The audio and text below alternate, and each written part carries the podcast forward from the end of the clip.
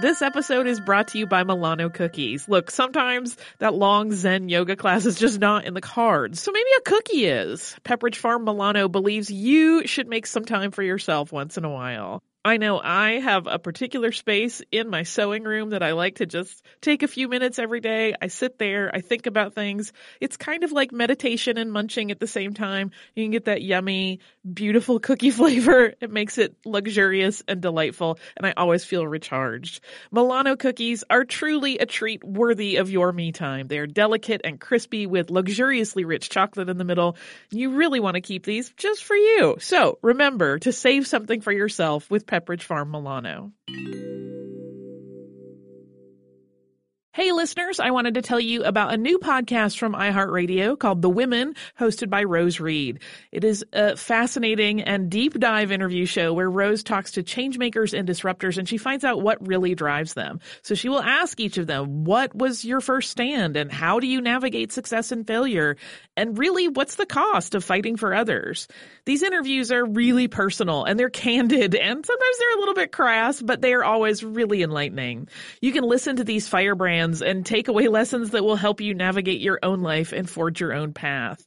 The debut season includes women like Valerie Plame, the former CIA agent who is now running for Congress, and whistleblower and pediatrician Dr. Mona Hanna-Attisha, who exposed the Flint water crisis and became the center of a swirling, swirling amount of problems, uh, and the legendary Buffy Sainte-Marie, 60s songwriter and activist.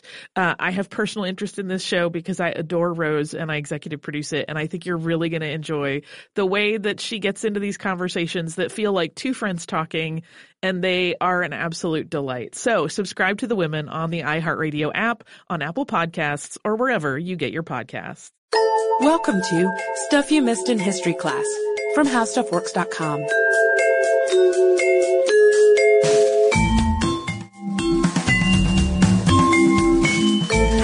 welcome to the podcast. I'm editor Candace Keener, joined as always by staff writer Jane McGrath. Hey there. Hey Jane, you didn't have to salute me, but thank you. That was very nice. I was just fixing my hair. Sorry. Oh, my mistake. Send mixed messages.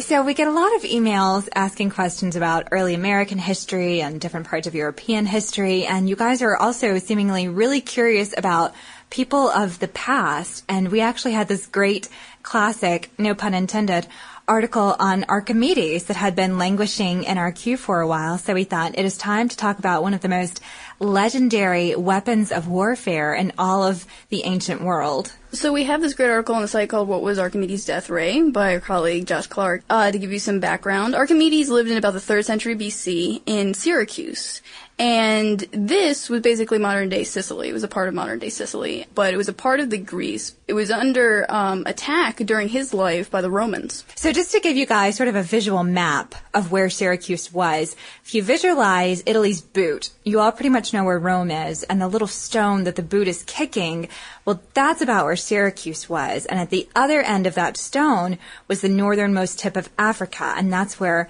the ancient city of Carthage was. And so we see in the ancient world that there was this huge conflict in which Syracuse was embroiled, and it was sort of the, the monkey in the middle between Carthage and Rome. Mm-hmm. And Egypt is important as well. I know you and Josh did a podcast before my time about Egypt's influence on Greek thinkers and Archimedes, like many of his great thinkers, great Greek thinkers of the time, traveled to Egypt and did a lot of studying there. And that's where he learned a lot of things to make him the brilliant mathematician and inventor that he became. He's most known for determining about the approximate value of pi as well as the fact that the surface area of a sphere is about four times is exactly the four times the area of the circle that passes through the center of the sphere and things like this. And in addition to all these things, he made a lot of war machines. But he was actually he, he was most proud of his geometric theories. And he what's interesting is that he requested that on his tomb that it feature uh, a cylinder object with a sphere inside. So you can see how proud he was of his geometric. And he was ideas. sort of one of those incredibly dumb geniuses. And I say that not to be rude, but because he was often so absorbed in what he was doing, whether it was calculus or some sort of geometric theorem or something with the principle of hydrostatics that he would become so involved in his task at hand that he would forget that his public behavior was seen as a little bit ludicrous. Supposedly, when he discovered the principle of hydrostatics, he was getting into the bathtub. And basically what that principle says is that the amount of water an object displaces is equal to the weight of that object in the water. Does that make sense? Yeah, what he was trying to do at that point was he was good friends with the king, King Hieron, and he had uh, a wreath crown made of gold. But he, the king suspected that it wasn't pure gold, but it had some silver impurities, and he asked Archimedes to find a way to figure out is this pure gold or not? And this, uh, the displacement of water, as you ta- were talking about, was uh, he finally figured it out when he got in the bath. Yeah, so that would have been important to know the differences between the weight of gold versus the weight of silver. So Right. he would have solved the king's dilemma, and he would have solved an important uh, dilemma of physical properties. And as legend goes, when he discovered it, he said "Eureka!" and he ran down the street buck naked. So Yeah, that's a curious story as well because there's a, another story that I hadn't heard when I was researching for this podcast about his bathing habits. Um, was that Plutarch wrote that Archimedes was so obsessed with math and geometry that his servants had to force him to take baths, and that even while they were scrubbing him down, he was writing geometric figures on himself and on the walls and stuff like that. So it was it was bizarre. a brilliant child Yeah, in a way. sure. Gosh, these mad geniuses. Well, we digress a little bit, but not really because it's all part and parcel to understanding the genius behind Archimedes. And in addition to his mathematical discoveries, he's also known for perfecting the um, the lever, as well as a device called a compound pulley and a hydraulic screw. So he was able to use all these different types of simple tools to um, essentially build complex but relatively simple war machines. Like, for instance, he used the principles of a lever to construct a claw that could reach outside the walls that bound Syracuse and actually pick up Roman ships and destroy them. And he famously once said, Give me a lever long enough and a place to stand, and I will move the world. And he wasn't just talking out of his other end. He really meant it. He could use these very complex theorems to build practical wartime devices that the city of Syracuse could use. Yeah, and uh, historians like to point out that it's hard to distinguish fact from fiction in his life. Like the stories we told you about the Eureka and the Bath story, and the the quotes that he said that people remember, they might not have been true. Historians usually dismiss them, but some things about his inventions and his life are really hard to distinguish even for historians, and that is especially true when it comes to his historic death ray. Which I guess when you hear that, it sort of sounds like an ancient laser, like somehow Archimedes was able to create a big laser that destroyed things in its path. But it wasn't exactly like that. It was a much uh, simpler machine that worked on basic rules of, of light and heat. Yeah, and I think principles of, of what is concave versus what is convex. And according to Galen, who wrote about the death ray some 350 years after Archimedes' death, it worked like this. He would position a, a series of people to hold a series of mirrors, and he would instruct them very specifically which angle to hold them at. And by concentrating a beam of light, he could actually set Roman ships aflame. And we're talking ships anywhere from, I think, 200 to 1,000 feet away that were sort of undulating in the waves of the Mediterranean. And it sounds a little bit suspect for several reasons. First of all, the fact that it was first written about that many years after his death. Secondly, another point being this type of mirror warfare never became part of the main arsenal. Yeah, Why wouldn't think- anyone else yeah. have used it? Right. If it was so effective, why didn't they take the idea and use it for then on? Exactly. And I guess my response to that would be just playing devil's advocate. Maybe it was so complex and so mathematically dense how one had to hold this complex series of mirrors that no one got it except for Archimedes. I like that theory. That's just a thought. Yeah, but I think uh, um, everyone deserves to um, put in their two cents about whether this could have happened because they really don't know, and many, many people have tried. Most uh, notably, um, the MythBusters. If you ever watched that show on the Discovery Channel, they tried twice. They actually did it one time in I think their first season, and they busted the myth. They the way they set it up, they couldn't get it to work, and they said it was implausible for, that Archimedes did. And they got so many complaints after this show aired. They got a lot of complaints from viewers emailing them saying like, "Oh, what about this situation? You ignored these possibilities that would have made it plausible." And so they got so many complaints that they actually did another show about it, and they challenged the viewers to try to come up with a way that it could be plausible, and they busted the myth even then. And a group of MIT students got together and they were able to successfully set a ship on fire. Granted, it was a model ship. It was much, much smaller. It was only like, I think a, couple hundred feet away. It was stationary on a rooftop and perhaps that's the big clinker there. It wasn't undulating in the waves. You know, if an object is sitting that still Mm-hmm. and you're concentrating that much light on it, yeah, you probably could set it on fire, but you have to take into account the distance that it is away from you, plus the fact that it's bobbing up and down. Yeah, and they had a particularly cloudless day. I mean, it's possible that Archimedes had that. And the, the MIT, to give them credit, they did use like an oak replica of the ship, which was probably what the Romans would have used. And like you said, the, the um, undulating waves would have made it so it was definitely not a stationary object. But there was another uh, earlier experiment in 1973. A Greek engineer uh, did use a boat that was actually on the water as a rowboat. Um, probably not the same material the Romans would have used, but he was able to get it on fire using an array of mirrors.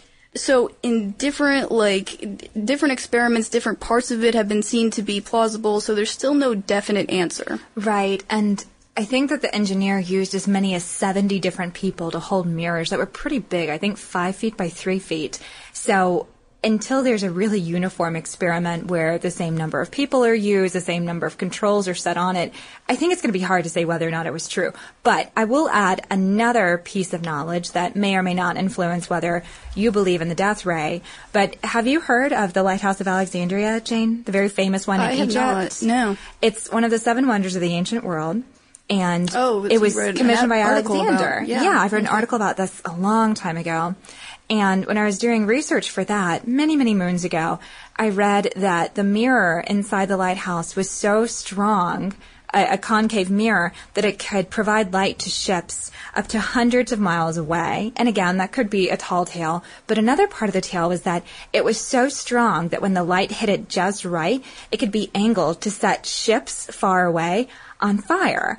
And I thought, well, that's weird because construction began on the lighthouse around 285 BC just two years before uh, Archimedes would have been born. Furthermore, Archimedes, like you said, studied in Alexandria, so he would have gone over when the lighthouse was either being built or remodeled, because we know it was constantly remodeled, and he would have been there at least to observe the engineers at work or the great minds who were conceiving of how to build the lighthouse and how to revamp the mirror system. So it's just interesting. I think to you just blew the story wide open. I don't know. I don't know. You guys are going to have to email me and tell tell me what you think. And Mm. this is just something I happen to put two and two together. I don't know if there's any connection between the Yeah, type of mirror curious. in the lighthouse Yeah. and the type of mirror that Archimedes would have used, but it's a thought. But all the science aside, because that is not my forte, um, drawing conclusions is my forte. I wanted to bring you guys just full circle to the story of the siege of Syracuse. Um, we know that this was a pretty big war that was raging between the Carthaginians and the Romans, and like we said, Syracuse was stuck right in the middle.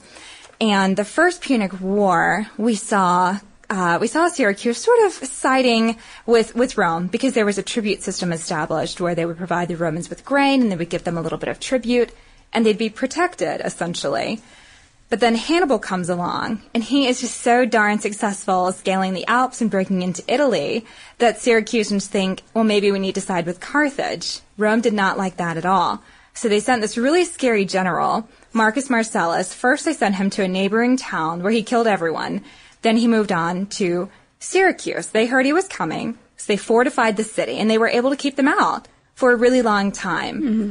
But then they broke in. And so I think Jane has this one more fabulous anecdote that may or may not be true about poor, hapless Archimedes absorbed in his work. And let me note too that Marcellus was pretty adamant. No one kill Archimedes. I think he really respected this guy's genius and he was pretty ticked off when he found out about this. Yeah, that's right. Like Candace said, Archimedes and his war machines were able to hold them off for a while, but they eventually got in. And Archimedes was so wrapped up in his geometric figures when, when a soldier came to arrest him and take him away, that he screamed to the soldier and he was like, Leave my circles alone, I think is the loose translation. Um, I love the use of circles, like, don't touch my circles. Touch my circles. and uh, the, the soldier got so upset that he killed Archimedes in a rage. And according to Plutarch and Pliny the Elder, Marcellus was very much grieved at this situation, but he was not the nicest man. He broke into Syracuse on a day when the Syracusans had abandoned their posts because they were celebrating the festival of Artemis. So he was pretty sneaky, hmm. and he'd known that if he was launching a sneak attack, he might lose the one guy he valued so much. And who knows if he really loved Archimedes for the crazy genius he was, or if he wanted to take him back to Rome to put him to work there. We don't know. Yeah. But that aside, all of these wonderful musings that Jane and I have can be found not only in our podcasts, but also in our brand new blog. That's right. We both uh, blog once a day, and uh, it's called Stuff You Missed in History Class, and it's all on HowStuffWorks.com. So be sure to visit the website to read our entries, our latest posts, and also read the entirety of this article, What Was Archimedes' Death Ray, on HowStuffWorks.com. For more on this and thousands of other topics, visit HowStuffWorks.com. Let us know what you think. Send an email to podcast at howstuffworks.com.